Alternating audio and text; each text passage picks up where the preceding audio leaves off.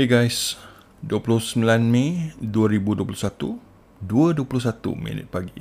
Kebetulan. By the time korang dengar podcast ni, kandungan dia dah jadi outdated dah. Situasinya berbeza dengan apa yang sedang terlintas dalam kepala otak aku sekarang ni dan mungkin juga kepala otak korang pada time dan uh, masa ni. Okay, semua orang dah tahu Malaysia akan melalui satu fasa lockdown daripada 1 hingga 14 Jun 2021 iaitu hari ini hari Sabtu dan lockdown bermula pada hari Selasa. Tetapi pada masa rakaman podcast ni apa yang kita belum tahu ialah satu berapa lama tempoh lockdown ni uh, yang aku rasa personally aku rasa uh, garantilah lebih daripada 2 minggu untuk keberkesanan dia. Dan kedua, apakah industri yang dibenarkan beroperasi? Okey, ini akan diumumkan dalam sehari dua ni dan ini pasti ditunggu-tunggu kerana ia akan memberikan gambaran kepada kita sama ada lockdown ni uh, akan berkesan ataupun lockdown som-som kuku seperti MCO sebelum ni. Aku rasa lockdown ni uh, tak keterlaluan lah aku katakan Uh, juga merupakan satu dream come true untuk setengah orang. Untuk setengah orang, bukan untuk semua orang. Jadi jangan terasa lah. Bukannya aku tak sensitif dan tak peka pada nyawa dan keselamatan. Tetapi aku rasa ada justifikasi uh, kenapa kerajaan ambil masa yang lama untuk buat keputusan lockdown ni. Kerajaan bukannya bodoh. Kau tengok menteri tapi belakang menteri pun ada staff-staff dia ada think tank dia. Ini bukannya satu uh, pilihan nyawa uh, atau ekonomi tapi satu kesimbangan yang perlu dicapai untuk memastikan kelangsungan hidup untuk mereka yang terus hidup. Bukannya satu keputusan yang boleh dibuat dengan petik jari tanpa memikirkan implikasi. Aku tengok aku perasan lah ramai yang uh, yang bila orang kata macam apa?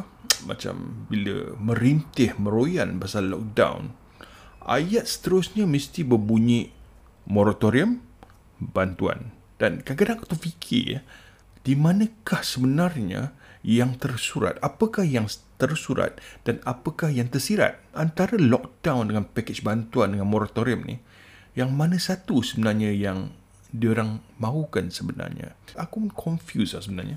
Mana-mana sektor yang tak dibenarkan beroperasi dari tempat kerja mereka, tak kira lah daripada office ke, daripada uh, tapak pembinaan ke, padang bola ke, dah garanti ya, garanti yang punya akan terima impact paling besar terutama kepada pemilik syarikat yang terpaksa pastikan gaji terus dibayar dan komitmen bulanan seperti sewa office atau sewa tapak, sewa kilang atau sewa yalah tempat kerja tu terpaksa dibayar, bil elektrik, bil uh, air dan yang juga perlu dibayar dan terutama pada bisnes yang tak ada cash reserve yang banyak.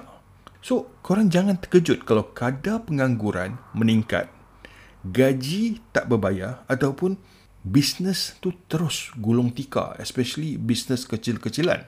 Okay? sekali lagi kita tak tahu berapa lama lockdown ni akan berlaku.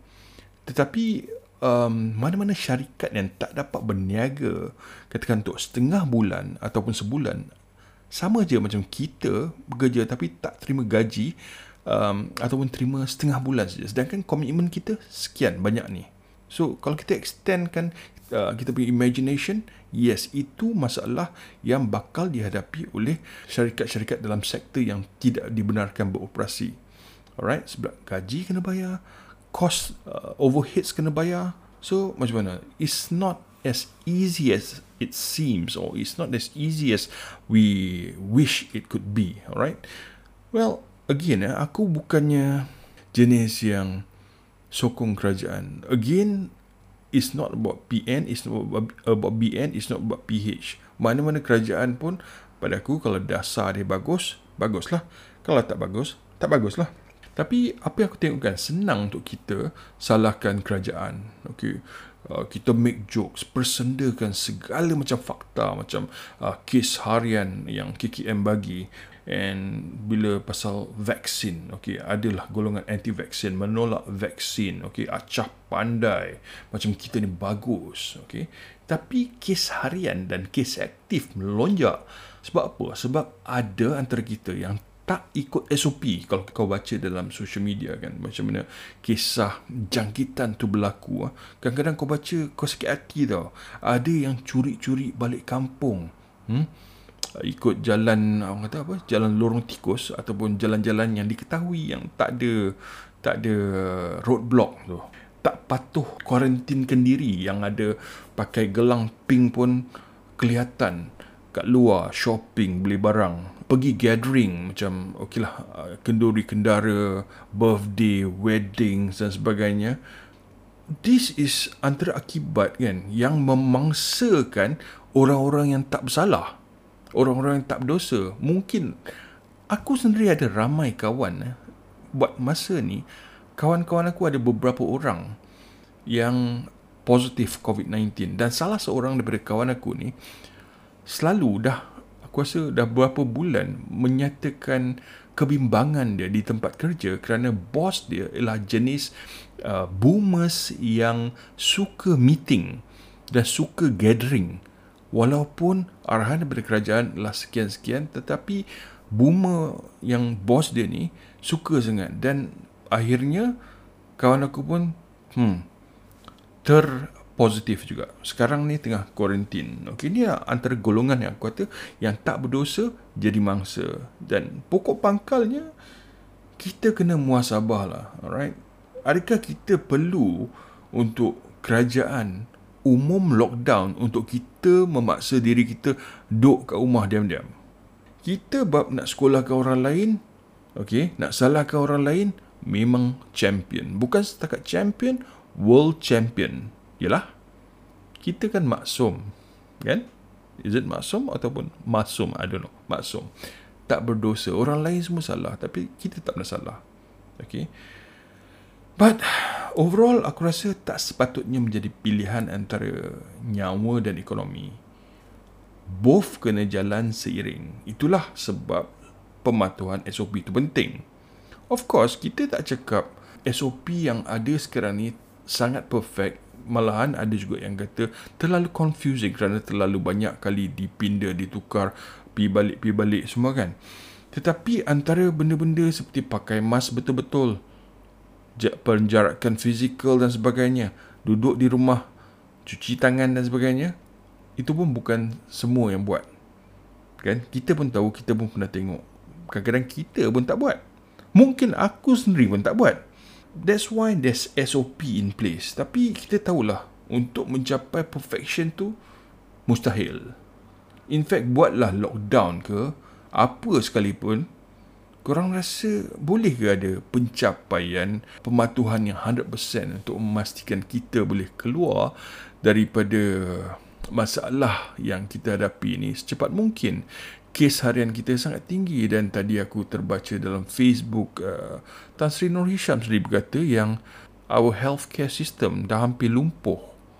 Ini adalah posting dia pada hari ini, eh, 28 hari bulan uh, Mei dan aku tak rasa lah itu adalah akibat daripada uh, Facebook dia dihack tapi kalau DG dah cakap macam tu dan kes harian 7,000, 7,000, 8,000 hari ni 8,290 uh, 8290 aku saya ni I don't think he's joking bila government in, uh, announce industri mana yang akan beroperasi dan mana yang tak akan beroperasi okay, dengan package bantuan kewangan aku guarantee lah okay, Uh, banyak cadangan-cadangan yang macam uh, sepatutnya macam ni, sepatutnya macam tu akan keluar.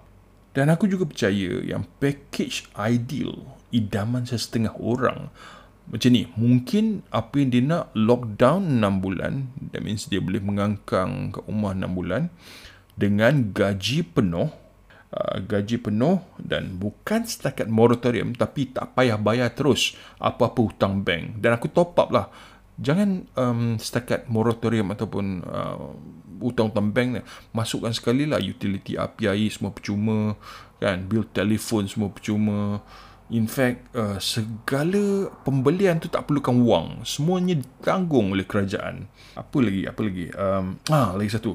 Duit KWSP ya. Duit KWSP boleh dikeluarkan sebanyak mungkin tanpa sebarang had. Dan government cetaklah duit bagi setiap seorang RM5,000 setiap bulan. Macam mana? Okay, itu mimpi je lah kan. Orang kata berangan tu free. Tapi kalau jadi nyata pun manusia takkan pernah puas. Takkan pernah puas. Memang government kena kutuk dan cadangan-cadangan yang lebih bernas, lebih tak masuk akal akan keluar. Okay, tak sama dengan stray dogs. Ya. Stray dogs yang aku suka kasih makan. Kerana apa? Kerana stray dogs ni tak pernah meminta. Tetapi sentiasa grateful selepas menerima.